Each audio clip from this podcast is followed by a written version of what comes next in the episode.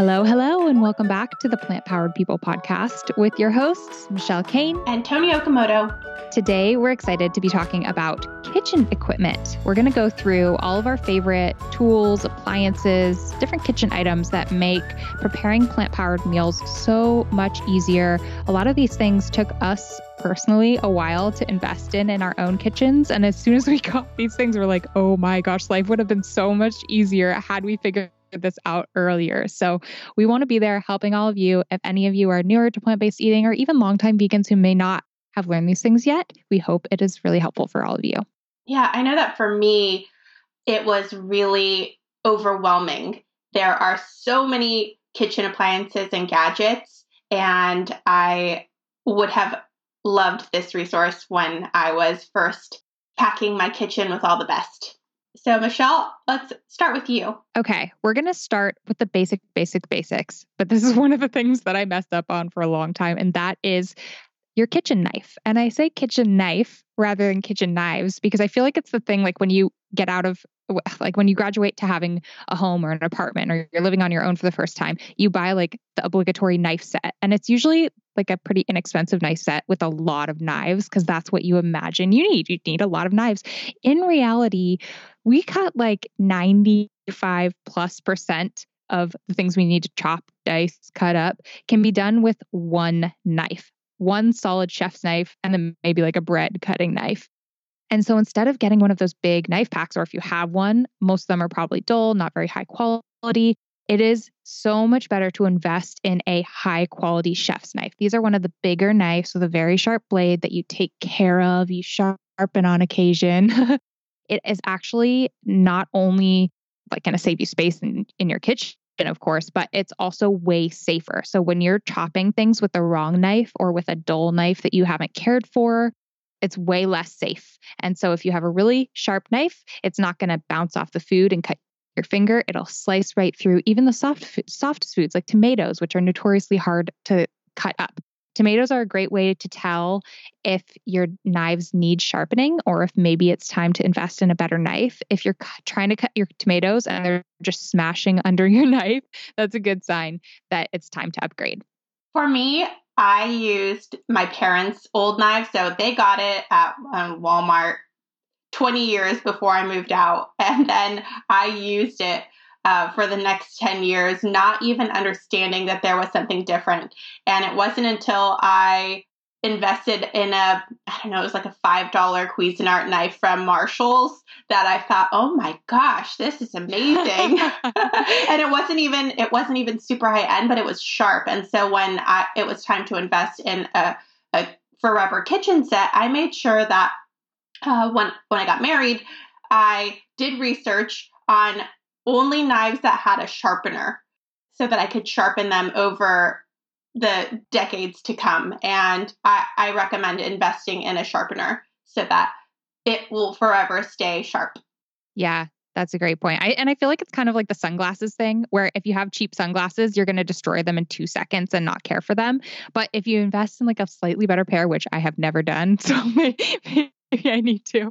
Like you just take better care of things that you invest in. And so part of that means instead of letting them sit in the sink with crusty stuff on them, which can kind of degrade knives, wash them right away, dry them right away, store them in a safe place for your knife, and just really care for the things that you have. I'm sure everyone knows what I'm going to say right now. I talk about it in every episode. I I super love the Instant Pot. I, this is not sponsored. It's never been sponsored. I wish it were, but it has really transformed the way I cook. And we always have pantry staples cooked in the in the refrigerator now to make simple, healthy, plant-based, whole food plant-based meals throughout the week. And that is all because the Instant Pot makes that so simple. All I do is drop in lentils or split peas or beans, set it and forget it, and it doesn't blow up my house because it's not sitting in the pot on the stove. I was always afraid, very intimidated of pressure cookers because I don't know, I've heard that they could blow up on my stove. And when the Instant Pot came out, it was so expensive that I thought, uh, this, this is not for me. But when They go on sale for Prime Day or Black Friday or Cyber Monday. I highly recommend checking them out at least, reading the reviews, looking over. Michelle, you have an article on World of Vegan, right? all about instant pots, why they're amazing. Yes. well, pressure cookers in general, like you can get any pressure cooker. The instant pot is just like the most popular one and the one that most people use. So it's nice to use that one because there's a lot of recipes out there that are designed specifically for that model, which makes it handy. Yes, and what I'm talking about is an electric pressure cooker, not specifically the instant pot, although that's what I have. I also have a Ninja, which also doubles as a an air fryer. So that that I've used as both and it works fine and I got that at Costco. So that is why I love Instant Pots. They're the best. They make eat cooking so much faster and convenient and you don't have to monitor it on the stove like the traditional pressure cooker. Yeah, I agree with all of that. And I will share one more thing because this is what happened to me and infinity people that I've talked to. When I got my pressure cooker, my Instant Pot, I got it also on an Amazon Prime sale, I think. And it sat in the box unopened for probably six months to a year, I want to say, because I was intimidated by it. I just didn't know how to use it. It just, I, I was used to my normal cooking routine. So I just had hadn't opened it up and I was like, Ugh. and when I finally did, it's like you can never go back. You're like, oh my God, I can't believe I let this sit there for six months. And I've talked to so many people who have gotten this appliance and the same thing happened. They felt intimidated and they just let it sit there. So you can find tons of recipes online. They even have like cookbooks designed for Instant Pot, although I really don't think you need one of those. Just like check out some recipes online. We can link some of our favorites in the show notes. And um, yeah, start with one, get familiar. And the other nice thing is you can throw away a lot of, not throw away, donate or find another home for a lot of your other appliances, like a rice cooker. You no longer need a rice cooker. Even like, or a slow cooker. I hesitate to say this, but yeah, slow cooker. Like it, I got rid of my slow cooker as well because you can do the same thing but faster. Next up, I want to talk about high powered blenders. And yeah, there are a lot of different types out there. My personal favorite is the Vitamix, also not sponsored. I used to have a Blendtec, which is the competitor brand, and I like the Vitamix a million times better because it has a tamper, which is that sort of pole that juts into the juts into the smoothie, mu- it down. Not to be confused with the plunger, which is what Michelle used to call it before she had before she had a Vitamix. I remember we did an, a YouTube video, and she was like, and and then you use the plunger, and everyone was like, the plunger. yes. So now I know the fancy official name for it. It is called a tamper high blender is amazing, but whatever type you have, it's going to enable you to make so many things like banana and ice cream, really thick smoothies that you can't really make in a standard blender, smoothies that get really super creamy. So when I used to have a generic blender, if I put spinach in my smoothies or seeds or nuts or something, I would end up with a chunky multicolored smoothie because it just couldn't blend them as beautifully as what you'll get in a higher powered blender. I use my Vitamix every pretty much every single day. I make smoothies all the time. I love them. They're like milkshakes that are healthy. They're so so good, but you can also make sauces in them. You can cream up soups um, instead of in an immersion blender. You can dump it in your blender and blend up soups. You can make cheeses, cheese sauces in there. So when I make like my healthy mac and cheese, the recipe's on World of Vegan. That's like a cream sauce made from cashews, and it gets beautifully silky, creamy using the high powered blender. Also, nut butters. Nut butters, I remember the first time I made peanut butter in mine, and all I did was put unsalted roasted peanuts into the Vitamix and put it on the super high. What is that called? Um, the the function that's the super high one. Mm-hmm. I don't know. That anyway, I yeah, it has a name, and I was amazed that in five minutes I had a creamy peanut butter. Yeah, definitely. But I mean, high powered blenders, especially the Vitamix, is crazy expensive. If you're going to get it, I bought mine refurbished and I also did it on an Amazon sale day, one of their sale days of the year.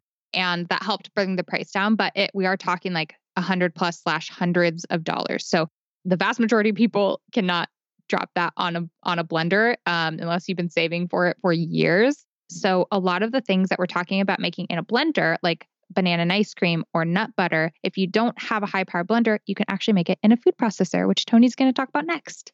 I did not have a, a proper food processor. I had like a three cup food processor for a really long time. That's one of those really tiny ones. But for my wedding, I put on my registry uh, Cuisinart 10 cup. And I feel like the 10 cup has been really the perfect size. It doesn't take too much space in the in the kitchen cabinets, and it also holds um, sauces very well.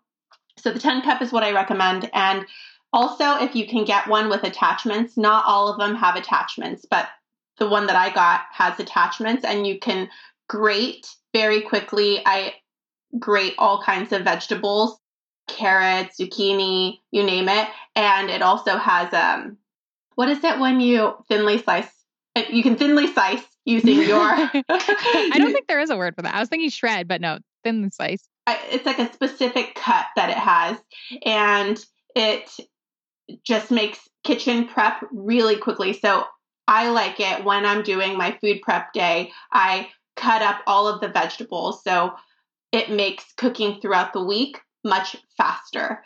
And like Michelle said, it blends very well. It has different uh, attachments for the type of chop that you want. And then you can also pulse or push the button that makes everything completely smooth.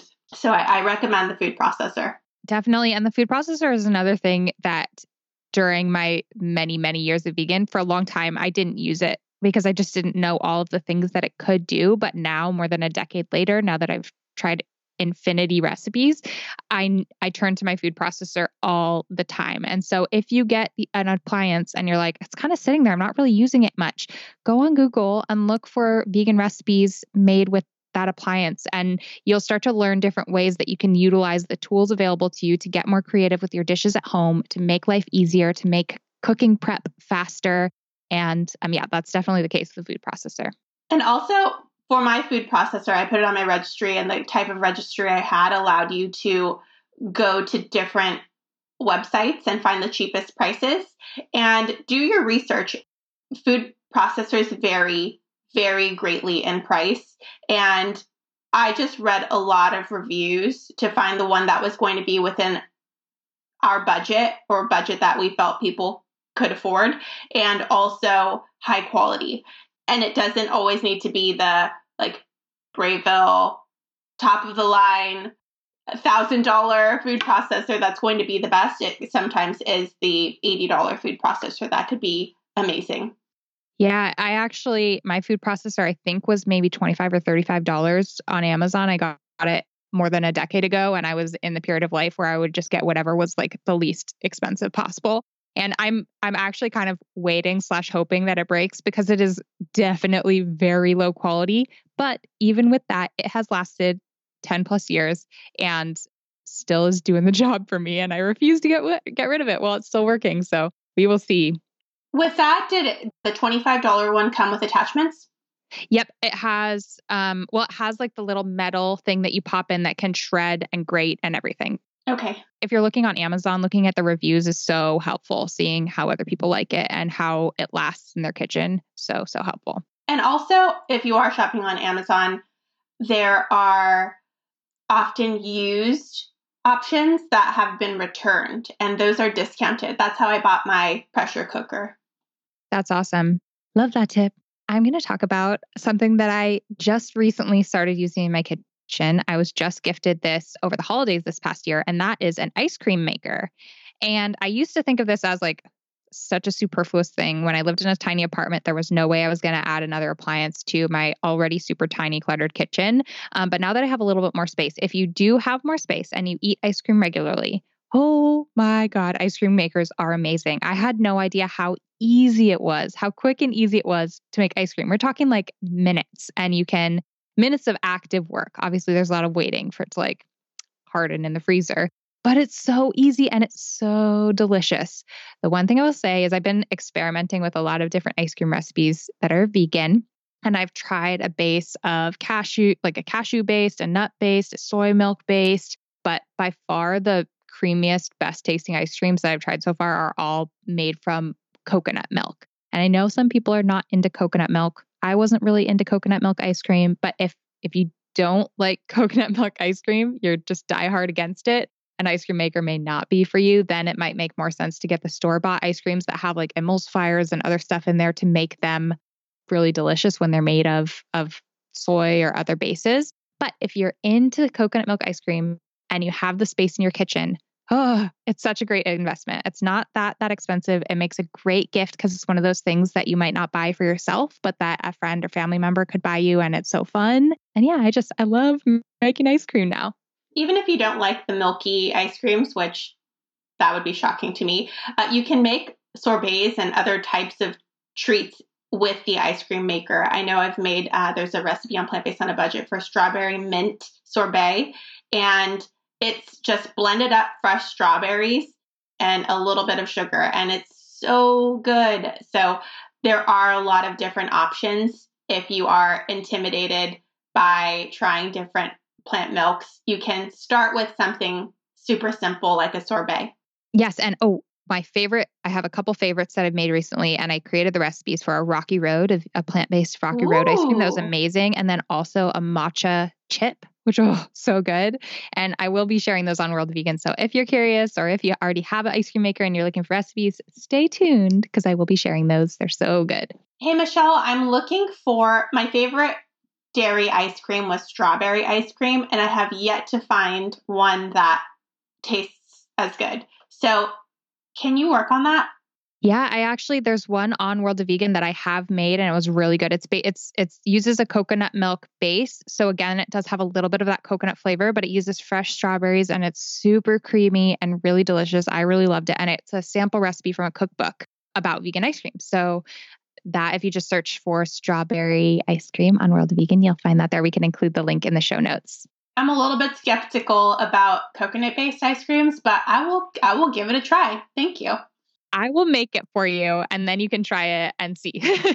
Thank you. That's even better. And one more note about coconut milk ice creams because I was one of those people. I still am. I will not buy coconut milk based ice creams at the store. I just don't like the taste.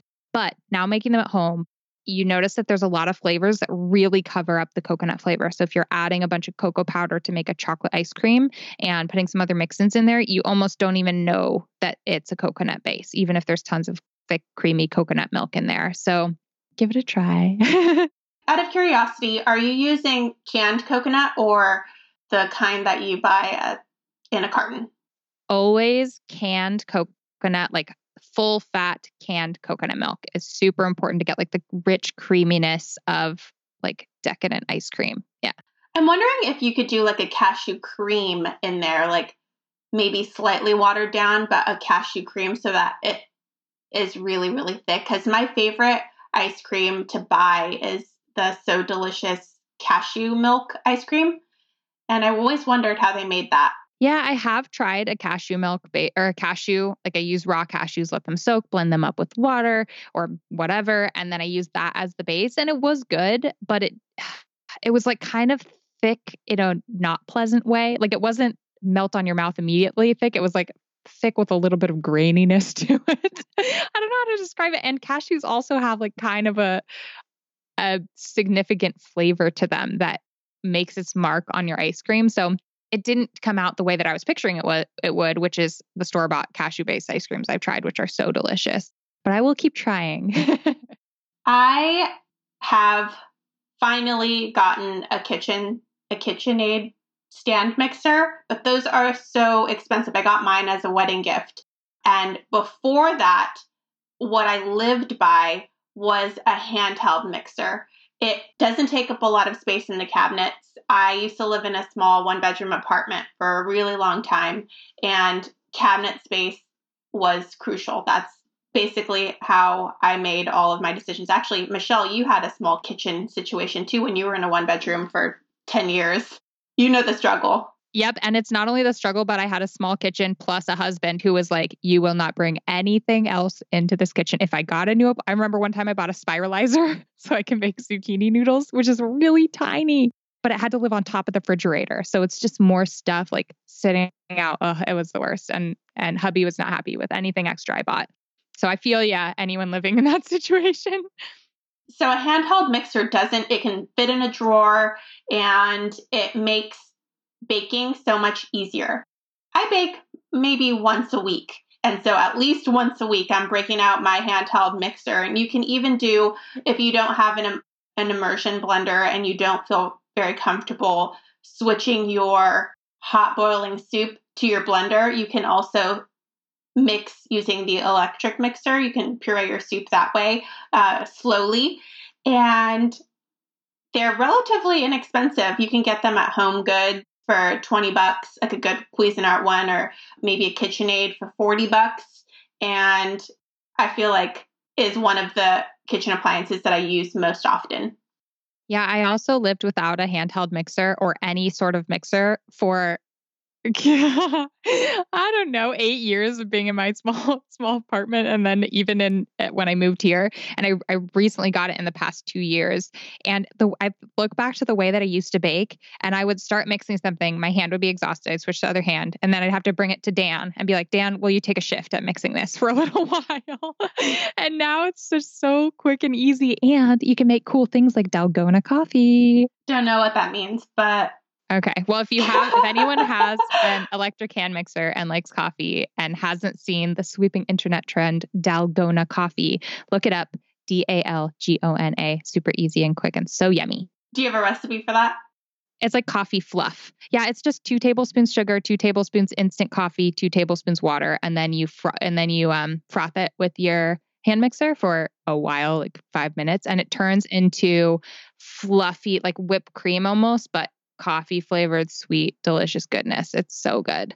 And you serve it over like iced so- soy milk or something like that and kind of mix it in. Oh, it's so good.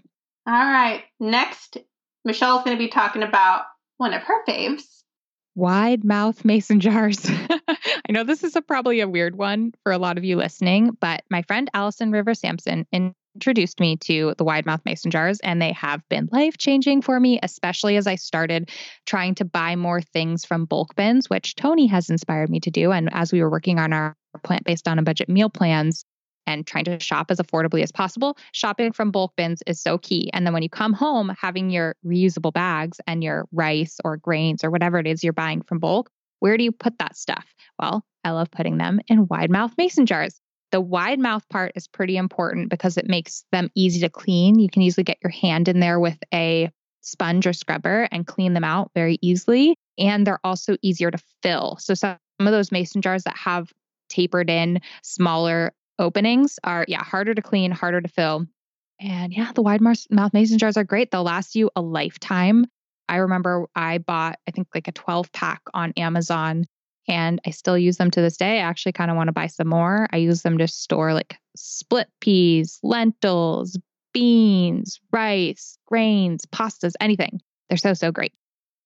And you can also put them in the dishwasher, but make sure that you hand wash the tops so that you can get more life out of them. They will rust if you leave them in the dishwasher. Yeah, hand wash and immediately dry. That's a really good point. And then the other thing that I just bought on Amazon was funnels, which I'd never had before. And Allison used to tell my friend Allison used to tell me, get a funnel. It'll make it so much easier to fill these. And I was just like, I can fill them, no problem. But I can't tell you how many times I come back from the grocery store, try and fill the things thinking that I'm winning at life. And inevitably little lentils end up everywhere around my kitchen. So quinoa's the worst.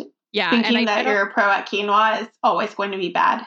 Yes, and it like falls in between my stove and my counter where I will never find it until I move out of the house. So that's gross. And I don't know how to describe them, the funnels, but we'll drop a link in the show notes. All right, I'm moving over to silicone baking mats. I feel like the past couple years I have really really tried to limit my waste and I'm very far from perfect. Very very very very very very far. But one of the things that I do is use silicone baking mats. And as I mentioned, I bake about once a week. And it saves me from having to purchase parchment paper regularly. And it also helps my environmental footprint. I bought mine at the Amazon brand, and I think they were 10 bucks. So, in an upfront 10 buck investment for two, and I have them forever. I also love that you don't have to spray oil down or grease the pan, and it's very easy to clean afterward. I second that. I love these. I've also gifted them to my mom and Dan's family over the holidays. And then just a note, because when I was trying to get gifts for people over the holidays, I went to some kitchen stores and the Silpat brand, which I think is like the official brand of them, were crazy expensive, like $25 for one or something. So definitely you can find them way cheaper on Amazon. Next, I want to jump into one of my also recent favorites, which are non-stick saute pans. For a long time, I avoided non-stick pans because you read all those things about their how they're horrible for your health, horrible for the environment, all the things. But my birth father introduced me to these pans called T Tefal T dash F A L pans. he found them at Costco. And I was using them at his house and I was like, holy moly, all those issues with like tofu sticking to my pan or all those like green pans I used to buy that were kind of expensive and supposed to be eco way to be nonstick. They just made cooking so hard. And having a great nonstick pan makes it so easy. Nothing will ever stick to your pan. You can saute whatever. You can let tofu like sit up on there for 15 minutes and it still is not going to stick to your pan, which is magic. I love it. I love it so much. It's really great for making tofu scrambles, for sauteing veggies, for making like a fully loaded pasta sauce with all sorts of veggies and stuff in it. The other thing is, I never really knew what a saute pan was, but it's like one of the kinds of pans with a really tall side side rims. what do you call them? That go straight up. I used to always have the pans that just they didn't have the tall sides. And having those tall sides makes it really easy if you're going to make a, a big portion, which I love to do now. So I don't have to cook every single meal. I double or triple portions. And so getting a big pan with big tall sides helps prevent spills and just makes everything so much easier. We have different preferences in my house. Paul uses his saute pan and I use mine. And I got mine from Home Goods and it's an all clad non-stick pan, which I love so much.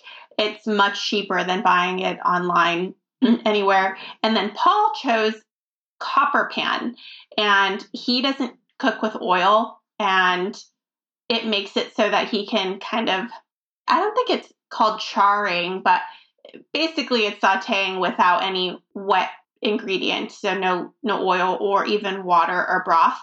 And it not my fave, but if you don't cook with oil, I highly recommend one of those copper saute pans. Awesome. Love it, love it, love it. We have a couple other favorite things that we will drop over in the show notes. If you guys want to head there, it's plantpoweredpodcast.com and click on this episode, and you will find a recap of everything we've talked about today, links to all of our favorite things. And um, yeah, I hope this has been helpful for those of you who are either newer in cooking in the kitchen or longtime seasoned chefs who want our opinion.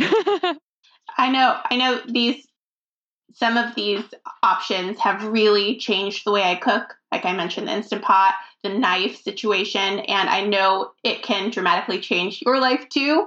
It just makes it so much easier to eat healthy with the right tools. So I am excited to hear what you choose. Send you can send me a message at Plant Based on a Budget. Michelle, I will relay those messages to you. and I read all of our messages now pretty much too. yay! Oh, yay! Okay, now, okay, season three, message Michelle also. Love hearing from you guys. Thank you so much for tuning in. As always, you can hear all of our other podcast episodes at just wherever you're tuned into podcast, podcast player, but also at plantpoweredpodcast.com. If you want to support the show, you can do so via Patreon. We are so grateful for our Patreon supporters. Thank you so much. It's patreon.com slash plant powered people. And that supports our podcast and our other various projects trying to bring free resources to people who are trying to live plant based. Thank you again for listening, and we'll catch you in the next episode. Bye, Bye. everyone.